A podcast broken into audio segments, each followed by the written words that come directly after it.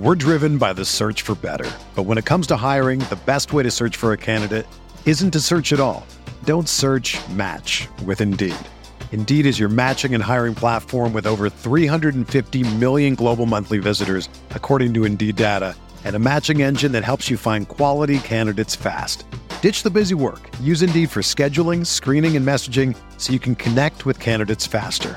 Leveraging over 140 million qualifications and preferences every day, Indeed's matching engine is constantly learning from your preferences, so the more you use Indeed, the better it gets.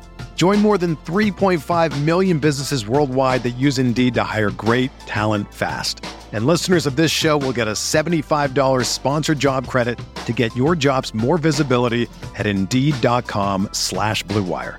Just go to Indeed.com slash BlueWire right now and support our show by saying that you heard about Indeed on this podcast. That's Indeed.com slash BlueWire. Terms and conditions apply. Need to hire? You need Indeed. What's up, y'all? It's Drewski, and I've teamed up with Mountain Dew to produce a hilarious new basketball podcast called The Dew Zone with Drewski. Learn the backstories of your favorite ballers and celebrities like Jamal Murray. Did you have like a favorite team? Was it the Raptors at the time or no? Was the Raptors even started around that time? Come on, bro. I ain't that old, fam. you talking like I'm 50. Taylor Rooks, A'ja Wilson, and many more. You won't want to miss this. Listen to The Dew Zone with Drewski on Apple Podcasts, Spotify, and wherever you listen to podcasts.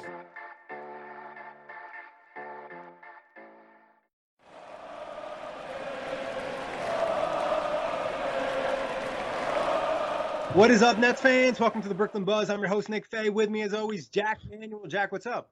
Sean Marks time. Sean Marks, we had a press conference today. No Kenny Atkinson, but Sean Marks was there. A lot of info to talk about. As always, you can check us out on iTunes, Blog Talk Radio, OTGBasketball.com, NetsRepublic.com, Dash Radio, Google Play, and YouTube. But Jack, get us into it.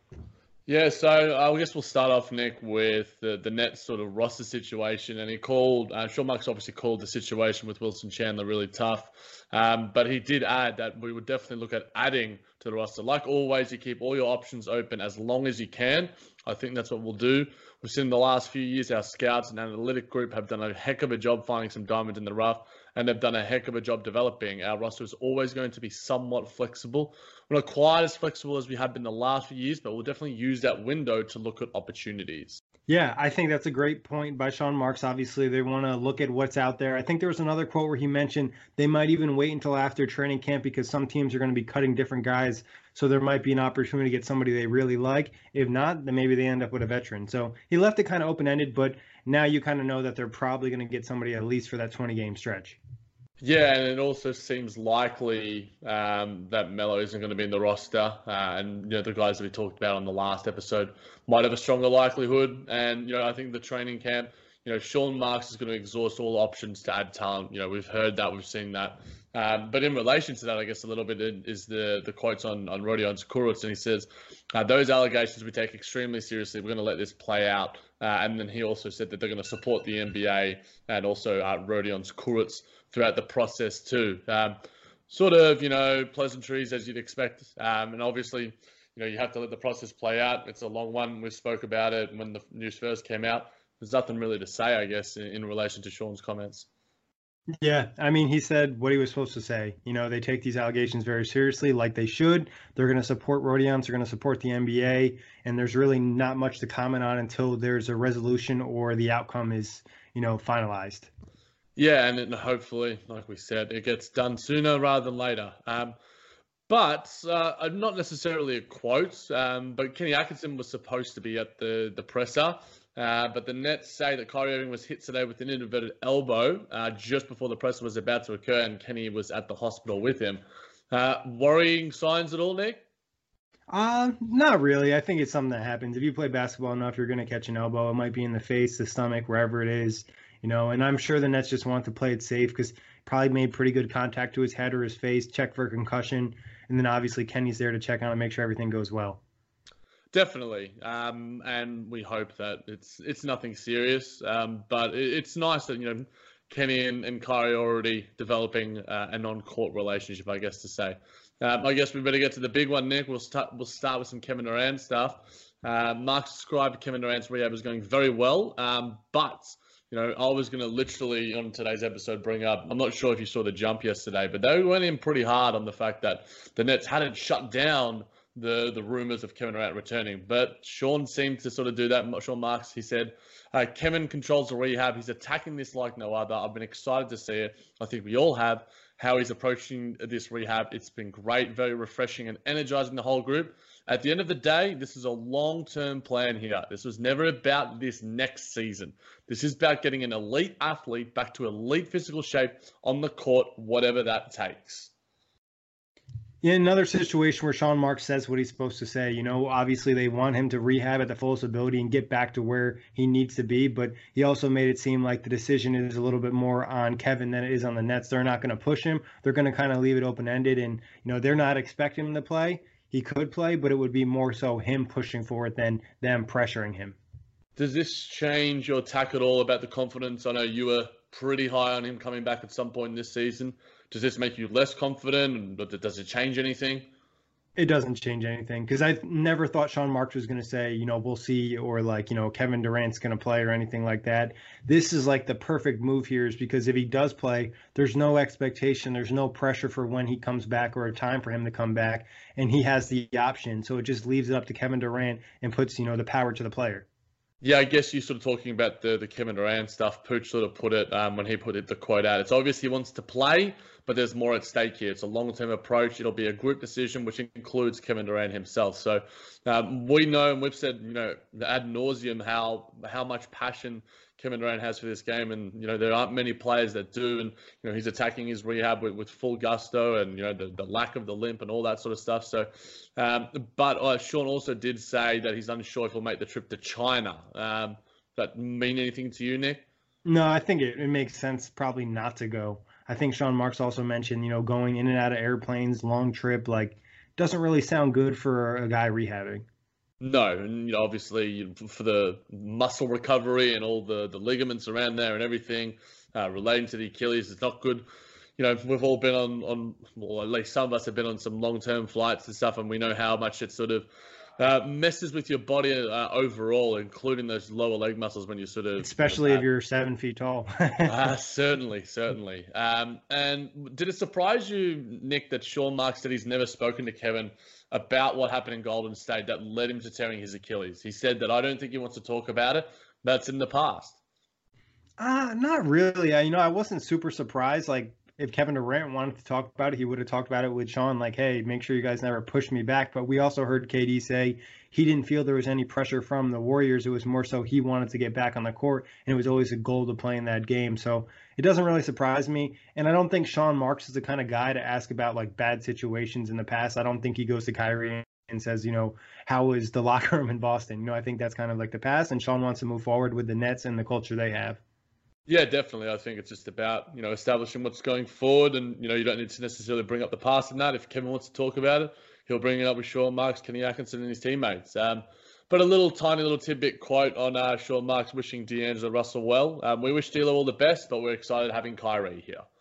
Yeah, I thought that was nice to slip it in there because it seemed like there were starting to become some questions about D'Angelo. There's also like a lot of people didn't like that he left the Nets, and I think it was nice to Sean to take a minute to say, you know, they wish him the best, and Definitely. they're excited about Kyrie, so he, you know, played it perfect. Yeah, and, and I think that, you know, when it comes to these sort of situations, it was a benefit for, for all. You know, D'Angelo Russell got his money, uh, he got paid, and he's in a wonderful situation in Golden State. The Nets were able to land Kevin Durant and uh, a sneaky pick, which could hopefully be a first rounder, but is more likely to be uh, two seconds going forward. But uh, he also quoted, uh, talked about the ownership. Uh, all my interactions with Joe and his family lead me to believe that this place is set up for success. It starts at the top, and Joe's at the top. His family values and the way he conducts his own business, his personal life.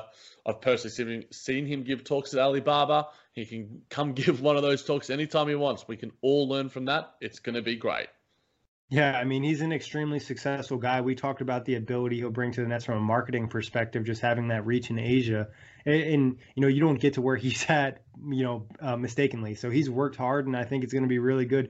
I obviously haven't felt any type of negative feeling with Joseph. I've just felt like a lot of confidence moving forward, and it could even be a more positive transition. And I think there was another point in the press conference where Sean Marks said, you know, having ownership kind of back you up helps like build confidence for the organization. Yeah, I think that uh, Joseph Tsai is showing, you know, doing and showing all the right things to, to begin his his tenure as the as the Nets owner. Um, he's incredibly passionate. He's uh, posting some videos of him hooping as well in China. Um, so probably uh, hanging out with Joe Harris a little bit over there too for for the FIBA experience. Um, you know, nothing but good things, and obviously you want to have that you know the the relationship between GM and owner is incredibly important, and we know that Billy King has said in the past he wished he had a stronger uh, relationship with Mikhail Prokhorov. So the fact that that's already there, that's already embedded, uh, and we know what Joseph Tsai is as an owner. We know what he's like with his business ventures. He's an incredibly savvy man, uh, and he seems incredibly passionate. He wants success, um, and obviously the signing um, and getting David Levy on board as well. Um, the whole ownership process, everything that's happening up top, uh, seems to be incredibly positive uh, for the Brooklyn Nets franchise. Yeah, you feel really good about it. Especially, you know, you obviously feel great about the court, you know, with the signing Kyrie and KD and the young talent they have. But then having a great front office, a great owner, and all the other parts of the organization being really good, the Nets are in probably one, of, arguably the best position in franchise history. Uh, yeah, it's probably the easiest thing to say when you have two of the five, ten best superstars on your roster. But um, I guess pertaining to that, we'll speak a little bit about DeAndre Jordan. Um, he said he's really excited about DeAndre. He's a voice out there expecting big things from DJ. Yeah, I like that. And I think he also referenced that he had played against DeAndre Jordan in his playing career, so he knows how big and physical he can be. And to kind of show a little bit of uh, confidence in him. And I think we've kind of mentioned on the last buzz, there's a higher expectation playing with, you know, Kyrie and KD. And it could be a big bounce back year for DeAndre Jordan.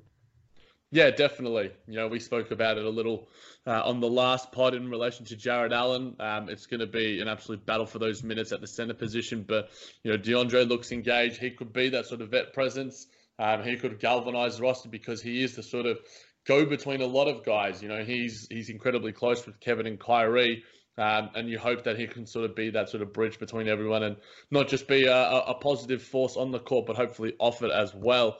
Um, but we're going to talk about my boy Joey Harris. He's, and Sean said we've got to be careful with Joe Harris's workload after the World Cup and adds that they were extremely proud that Joe is a Nets. Yeah, it's definitely something to watch out. Obviously, a lot of wear and tear in his body. You know, he hasn't had a you know this type of summer experience before. So playing in the FIBA games, they want to make sure when he comes back that he's getting the proper workload, not too much, not too little, and obviously, you know the performance team is going to be on top of that. Yeah, and then heading back to China as well. Yeah, um, true. That's just a lot, a big toll on your body.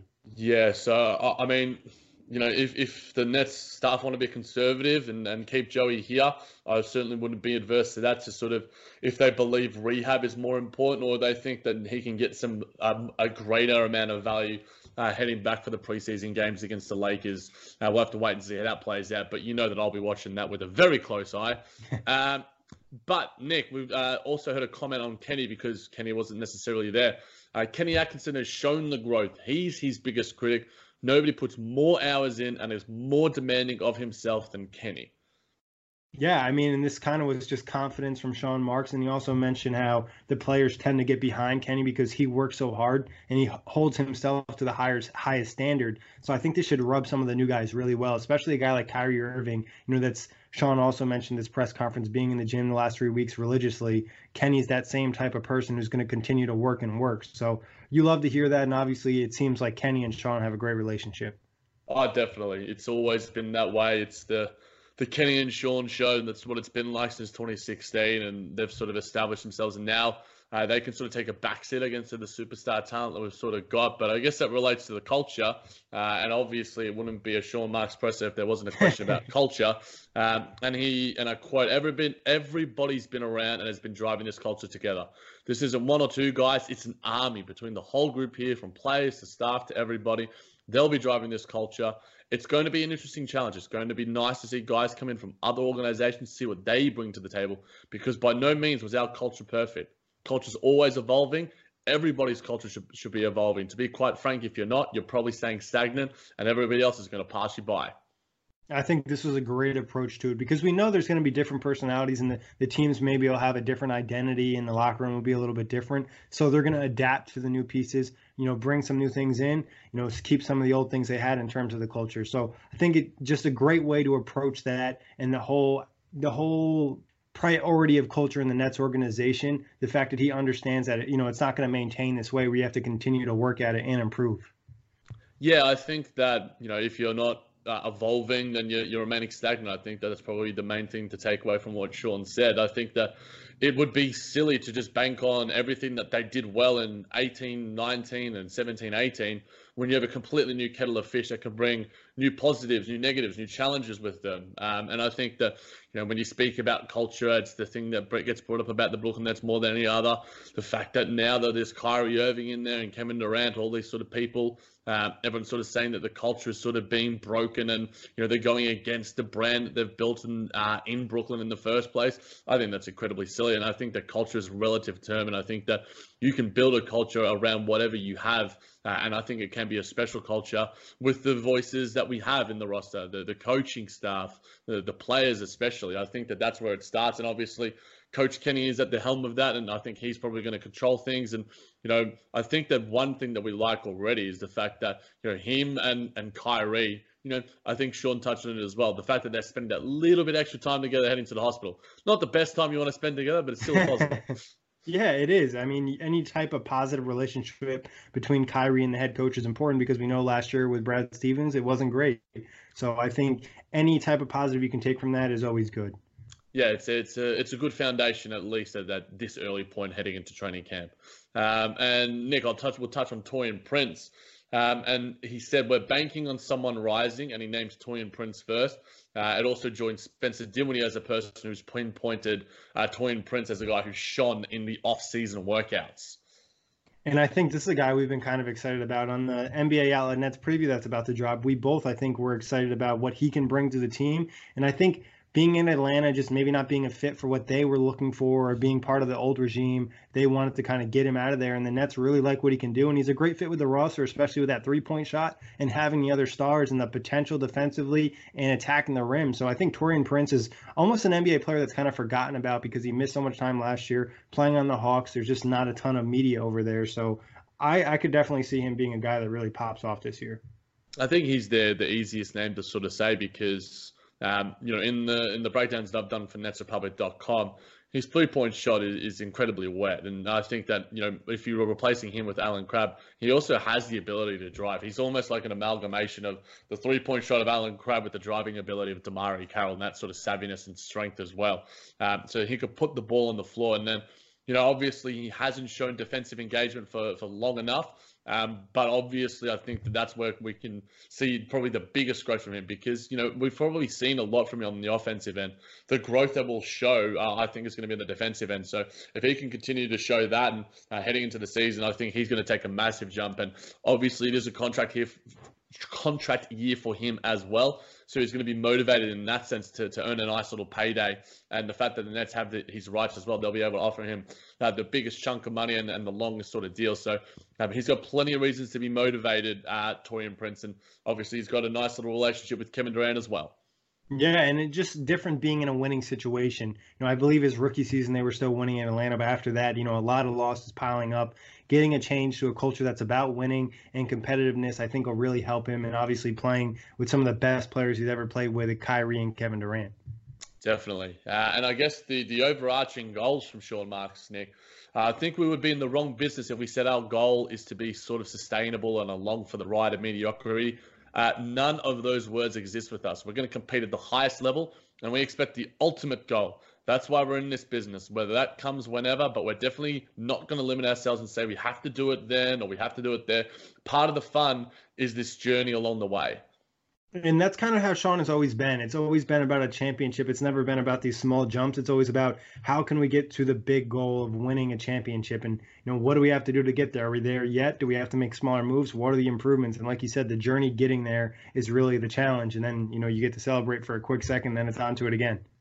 Yeah, and I think a lot of other sort of reporters have quoted um, in in respect to he he commented on you know it's not about winning against New York or winning over the Knicks. It's just about creating our own sort of goals here. And you know the surprises that happened uh, last season were the impetus of the of the playing group. They were really driven to make the playoffs, and and Kenny and Sean weren't necessarily as confident in that. They had lower expectations. So now to hear Sean talk about this, obviously, if you're not in the championship business, then then why are you even here? Um, but at the end of the day, to hear him even say ultimate goal and and you know what we're really competing for, uh, it seems. Uh, it, despite the fact that it seems true to what he he is and his ethos, uh, I can't remember the last time we sort of heard these overarching large goals, but I guess that's what happens when you land Kyrie and KD in free agency. Yeah, I think you jumpstart the you know the rebuild or where it was or wherever they were in terms of progress. You sign two guys like this, things just speed up extremely quickly. Definitely, uh, and I guess uh, a final one on the fan base a little bit, Nick. Um, that will happen and probably has happened organically. There will be a different fan base, a growing fan base. We've touched on the fan base a little bit but is the is it plain and simple the fact that the Nets now have Kyrie Irving and Kevin Durant that automatically brings you a, a different set of eyes? It does. It brings you the player fans. And this is like how the nba is is it's i've gotten older i've noticed this. Less people are you know following teams. You have a lot of people who follow players you know. They're big fans of kyrie or kevin durant. Now they're going to be watching the nets on a regular basis. And then also just more spotlight on the team is going to bring more attention to it. Somebody else is going to catch eyes on the team that might not have in the past. So just bring those names is just going to help and open a whole bunch of different avenues yeah, I think I even did an article for it a couple of years ago or a year and a bit ago for OTGBasketball.com about just the, the growing nature of how um, this sport is supported. And I think because the athletes are just so marketable and so accessible, um, then that is, you know, the, the greater impetus than following a, a, franchise from your hometown or whatever it might be. Because, you know, the kids that are on the come up now, they follow the, the Kyrie Irving, they follow Kevin Durant, LeBron James, Stephen Curry. And, you know, you got two of them on your roster, two are probably the biggest guys when it comes to, you know, uh, putting bums on seats and selling tickets and selling jerseys and selling merch. Uh, you know, I think that the fan base is going to grow. Um, the level it can grow. I know that there are lofty goals for David Levy uh, and the rest of the franchise, but um, I'm really hoping that I think the biggest thing over everything, I think Sean Marks said this as well, is that winning. If we win, yeah. then we are going to get plenty of tickets sold. We're going to sell plenty of jerseys, um, but the on-court product has to be the focus.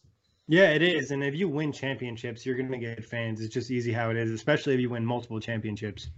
Definitely. Uh, and I guess we'll sort of finish on Nick. Um, Zach Lowe and Kevin Arnovitz are on a podcast today. Haven't listened to it yet myself, but there's been some uh, some good aggregation from some people on Twitter. Um, and I guess that there's probably three points that I want to touch on. One is that Zach Lowe thinks the Nets might trade for a third star. How likely do you think that is happening? And is, I mean, I was probably going to bring this up on the last pod, but we sort of went on for quite a bit and we were time restricted. Is that third star Bradley Beal? You know, I really don't see the Nets making a move for a third star this season. I think it would be more likely to happen in the offseason or next season because obviously with Durant possibly coming back or not coming back, I don't think it necessarily makes a ton of sense to make a move for a third star right now because who knows, you might have a third star on the roster.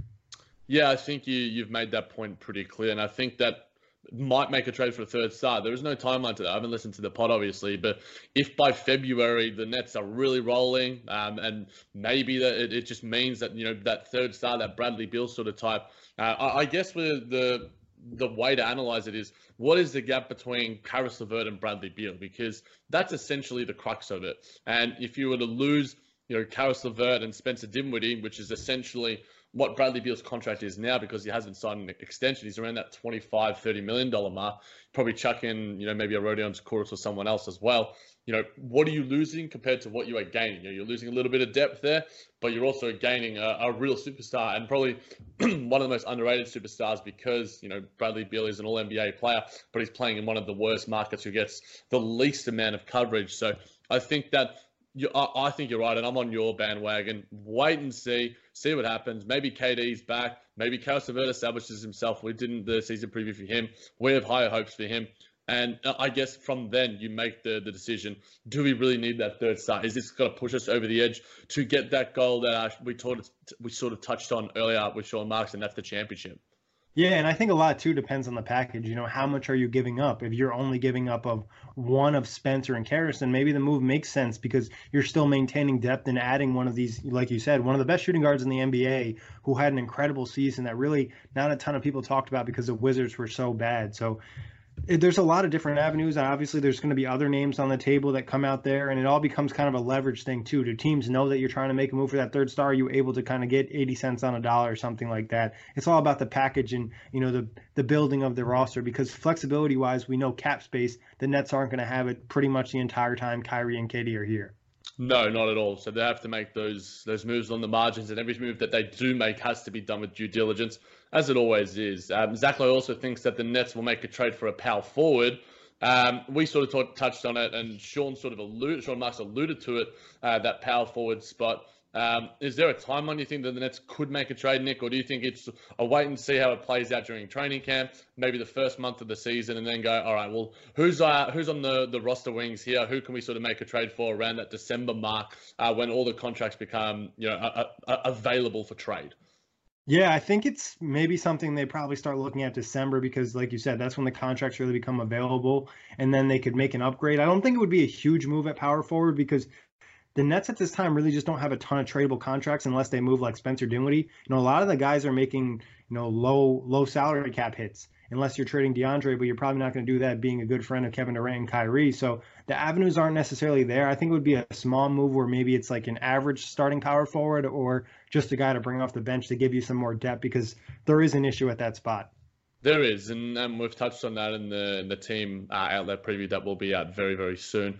Uh, and a final one, Nick, and I think and just actually one more point too is that a lot depends on what happens with Rodions and how Wilson Chandler looks when he comes back. Is he looking good? Because you know if those two guys are playing really well at the power, power forward spot, then hey, you don't need to make that move. Yeah, I think that there needs to be a, somewhat of patience to it, but at the same time, you know, you want to strike while the iron's hot. If you're having a good start to the season, you want to have that, you know, element of flexibility on the on the power forward spot. You know, you don't want to necessarily play Taurean Prince a heap of minutes there. You know, what is going to happen with Rodions Kurucs? I think that Zach is probably one of the more, more astute NBA minds, and you know he might be looking to the fact that look, Rodions Kurucs might not be on the roster, uh, and Wilson Chandler certainly isn't going to be there. So uh, you know, the, the power forward position, be it a Lance Thomas, be it a Luol Deng, or be it maybe a, a, better version of like a Trey Lyles or something like that, who's been linked in the past, or uh, a Juancho Hernangomez. These sort of guys that could be on the wings that are on low sort of cap holds. Uh, we'll certainly be watching it, and, and I think hopefully whatever uh, Sean Marks does, he's going to be looking to add value uh, to the roster and add talent in any way possible. But Nick will finish with uh, what we finished with yesterday, but this time it's Kevin Arnovitz and Zach Lowe. They think that Jarrett Allen will not be the starter. Yeah, we discussed it yesterday. It's a possibility, but I think also Jarrett has the ability to go out and win the spot. Like if he plays an extremely high level and shows a lot of improvement, I think it's his spot to lose. But DeAndre obviously is the vet. They know what to expect with him. We kind of detailed it yesterday the differences between their games.